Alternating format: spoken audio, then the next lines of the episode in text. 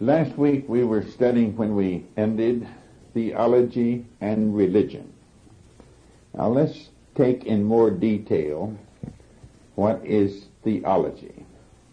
Now theology is called in the scripture the Pharisees. The Pharisees had a lot of rules and regulations concerning the outward behavior of man.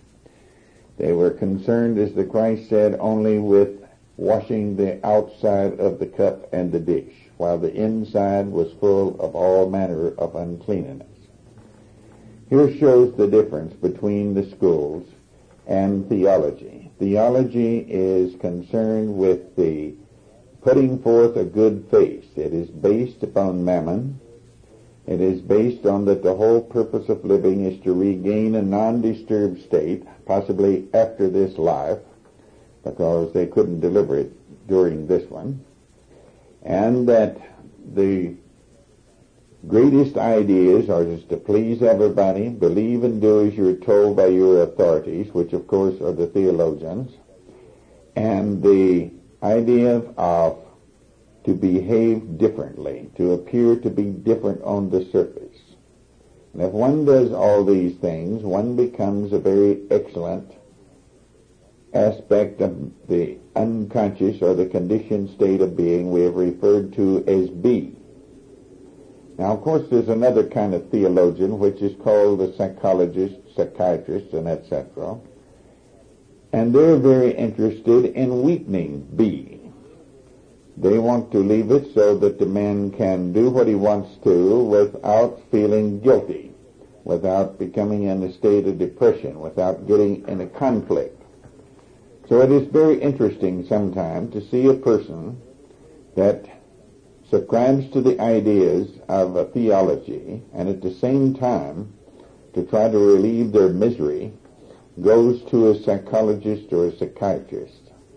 One is working constantly to increase the power of being, the theologians, in all their aspects. The physician is doing everything he can possible to weaken the power of being.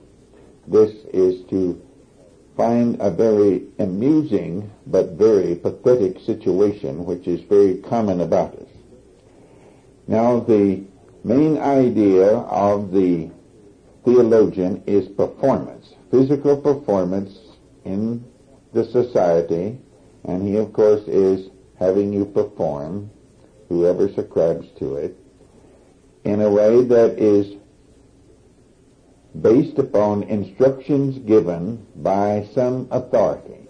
Now each theology has a few things in common, possibly, but they have many things at variance. So each of course claims it's the one and only true one, and that all the others are false and will lead one astray.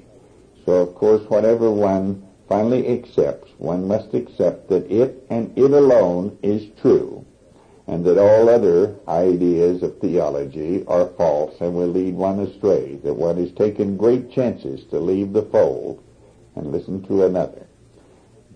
No matter how interesting one may find the other, it is dangerous because it will cause one to spend all eternity in a burning hell. And if one does exactly as one believes and is told, one has a chance only of getting into the non-disturbed state where the streets are of gold, where everybody has what they want, the way they want it, exactly right, you know. And of course all of this is done in public for public consumption. It is seen by all people and it is a public function. It is an organization that must be supported and it is ritualistic in performance. Whether the ritual is performed in the church or one performs the ritual all through the day, every day of the week is immaterial. But one is given instructions on behavior. And of course, the inner state of the man is still in the same old state it always was, fully conditioned, has the conflicts within it, because no study is ever made of the inner man. It is assumed that the man has free choice and can do as he pleases, and when he doesn't do according to the ideal set out for him, he needs to practice more self-improvement. Now their basic means of practicing this theology is that the watchword of it is work. Keep everybody fully occupied in the work of the institution of the particular theology is based in. So then they of course real busy doing the work of the institution, and this is always called the work of God. Suddenly the institution becomes God, and it really is the God of the person who subscribes to it, because he depends upon it.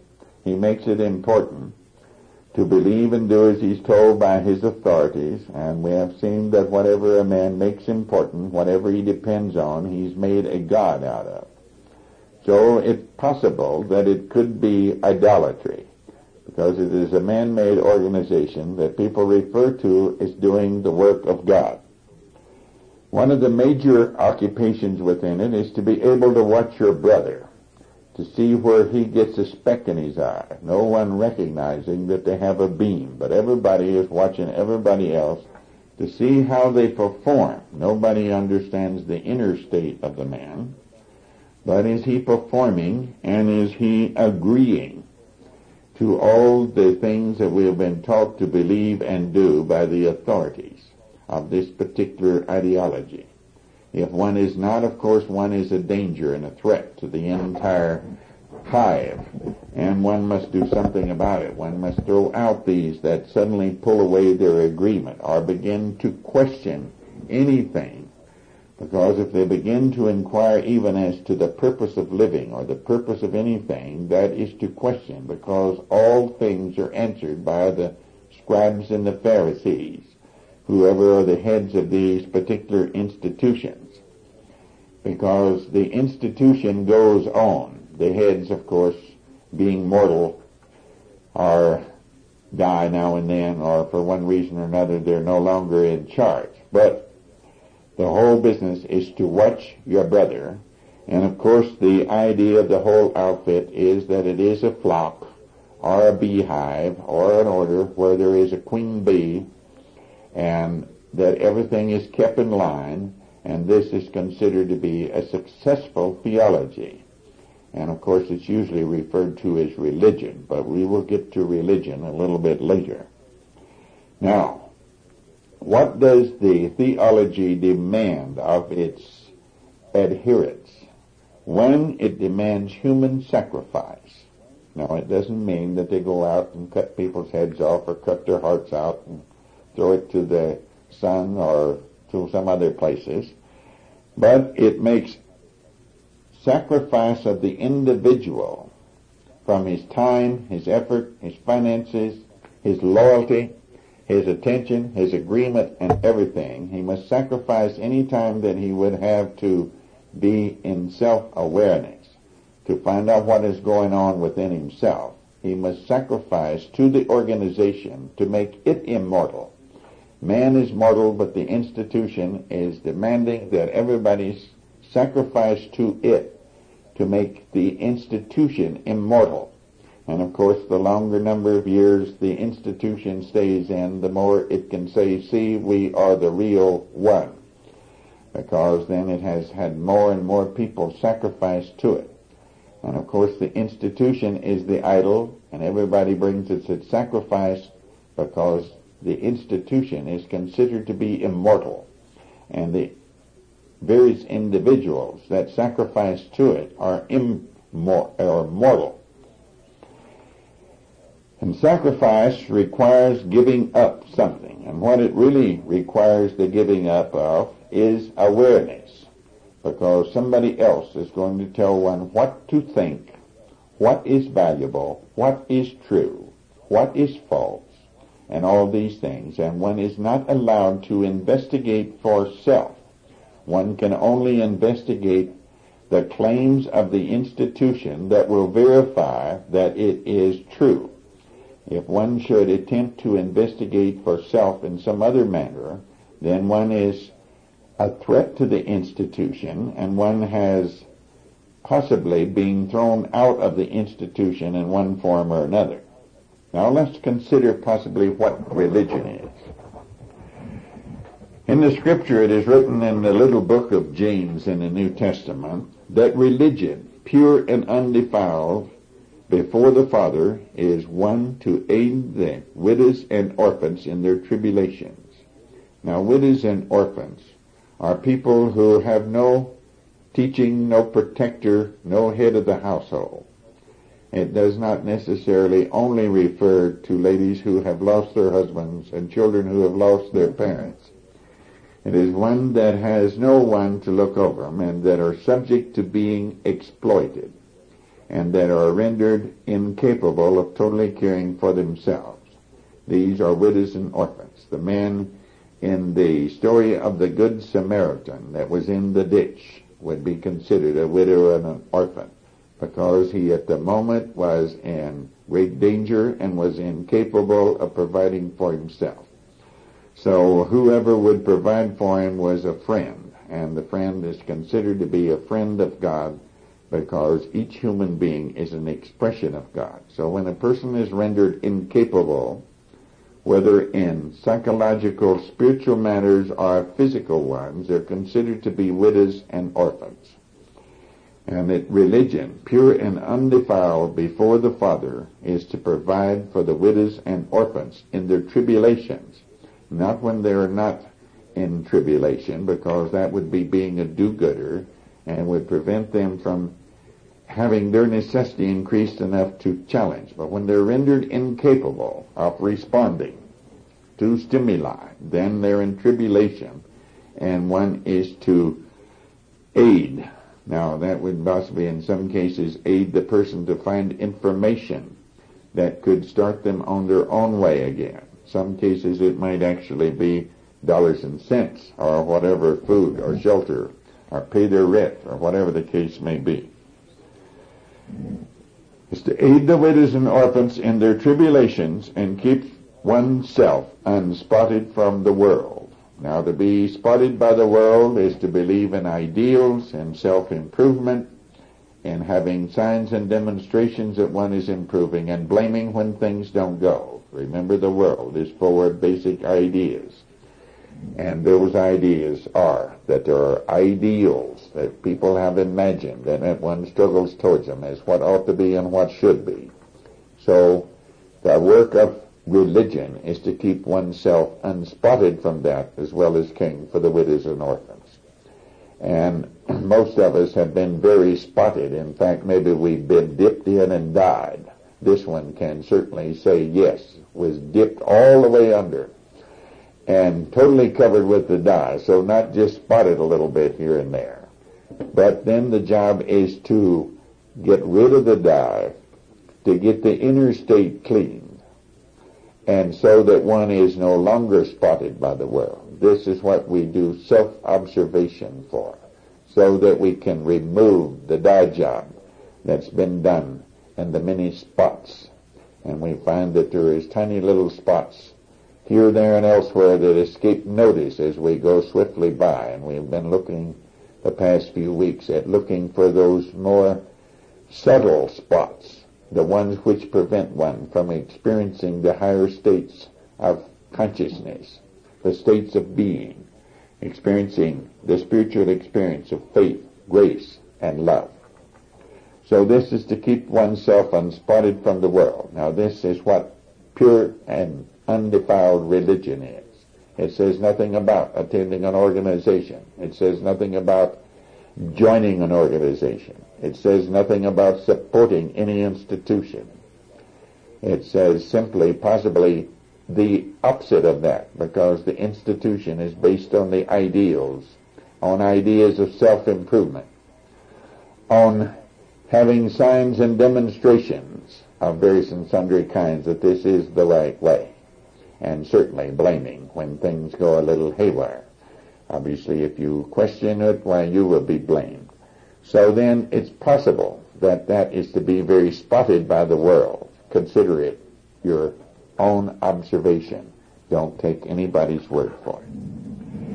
And the duty of religion is to give alms in secret only. Now to give alms is to give aid for the ones incapable of performing for themselves. And it's to be done in secret. Now, as we observed under the world of agape, the kingdom of heaven, the three ways of expressing agape, love, is considerate, being considerate. You would make no one feel in any way that they're obligated to you or that they have been an object of charity and that they would owe you anything. Because if you were very helpful to someone openly, when they were capable of performing again, they might want to repay it. And of course, that would only be a transaction of horse trading. So to be considerate is to not allow anyone to know that I am obligated to that person over there. And this is whether it be from psychological area, whether it be from the physical area of food, clothing, shelter, rent, etc. The other one is to pray, which means work.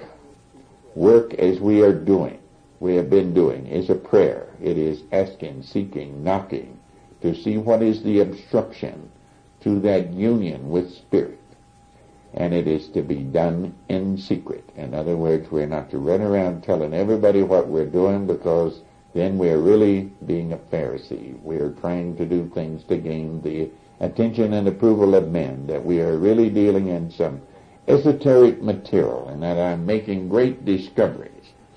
This is not prayer. This is praying in public to gain other people's attention and approval.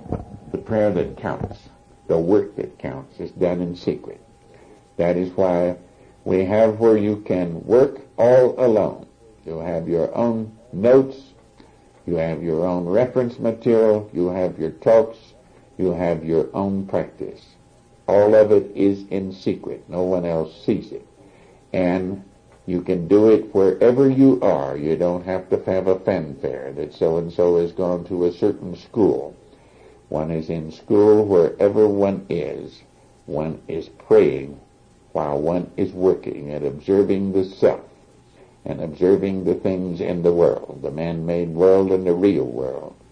One is working. When one is observing conflict, the struggle between what is and what ought to be being valued instead of what is, then one is truly working or praying. And then what is practiced in true religion? The watchword is watch and listen. Pay attention. Pay attention. Be heedful. Observe what's going on. And don't let your left hand know what your right hand is doing. Totally disidentified from the conflict in the world and from any attempt to gain attention, approval, trying to gain pleasure or comfort.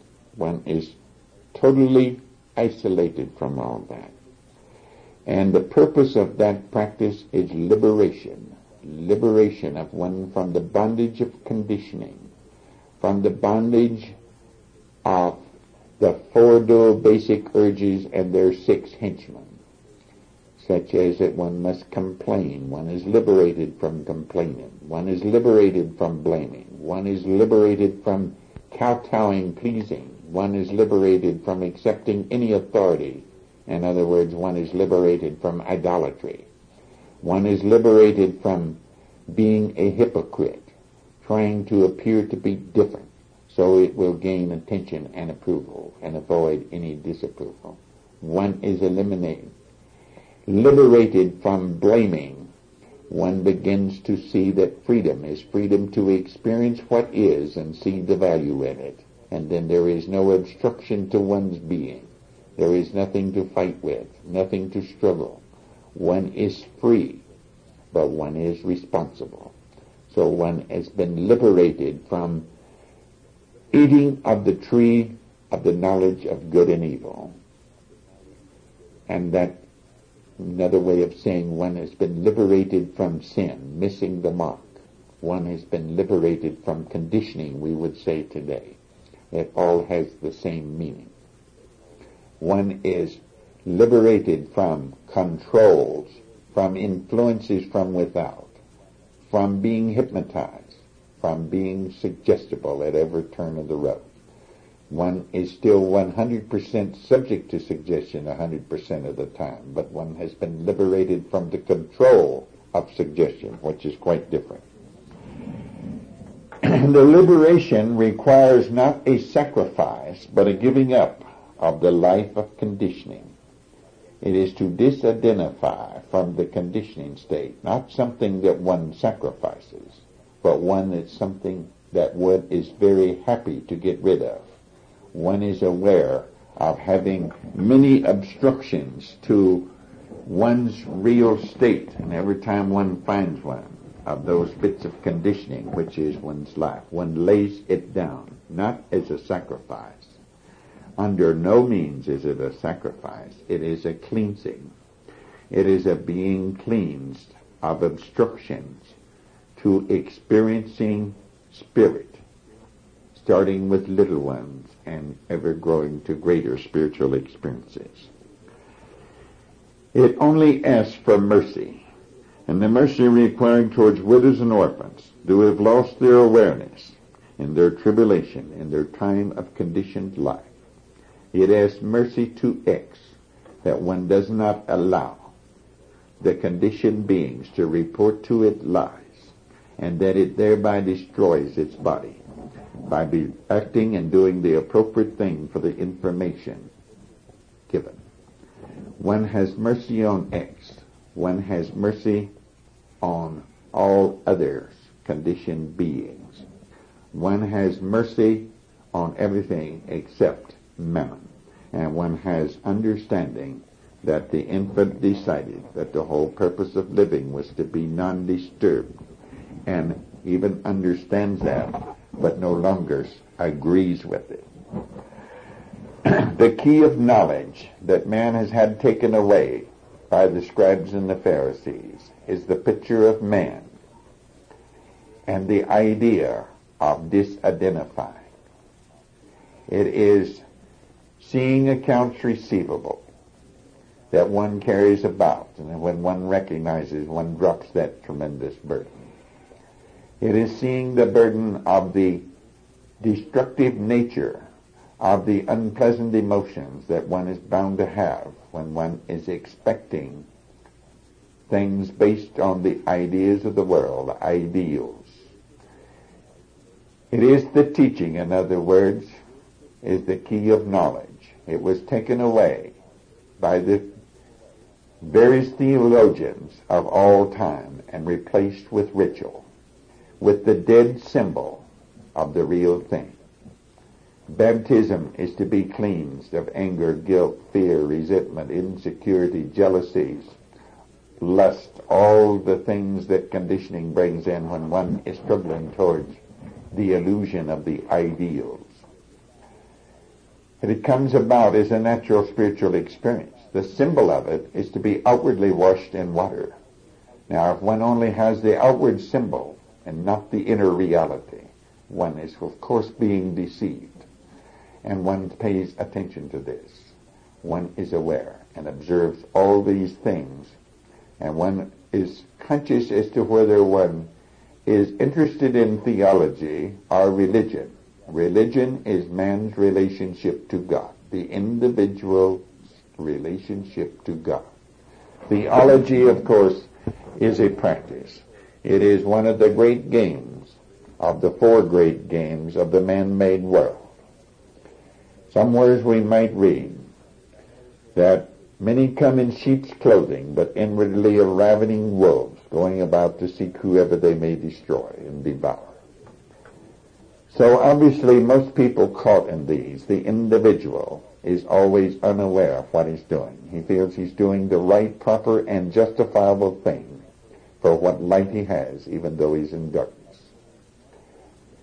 And it is not the individual, whether one be the head of an organization of theologians or one be the lowest member. We are not talking about the individuals. We're talking about the basic ideas, the philosophies behind these things. The philosophy behind theology is one thing. The idea behind religion is an entirely different thing. You see, the institution of theology is only the body, like the human body. And inside is a conditioned being. We are only interested in the inner state the inner basic philosophy, and is this is what we want to understand. We have no fault with any individual. We only have compassion, regardless of where the person is in an institution, whether he is at the very topmost head or whether he is the lowest one on the worksheet. They are both caught with the basic idea. The inward ideas of the institution is that of mammon. And our only effort is, of course, to describe that a person may experiment and find out for self.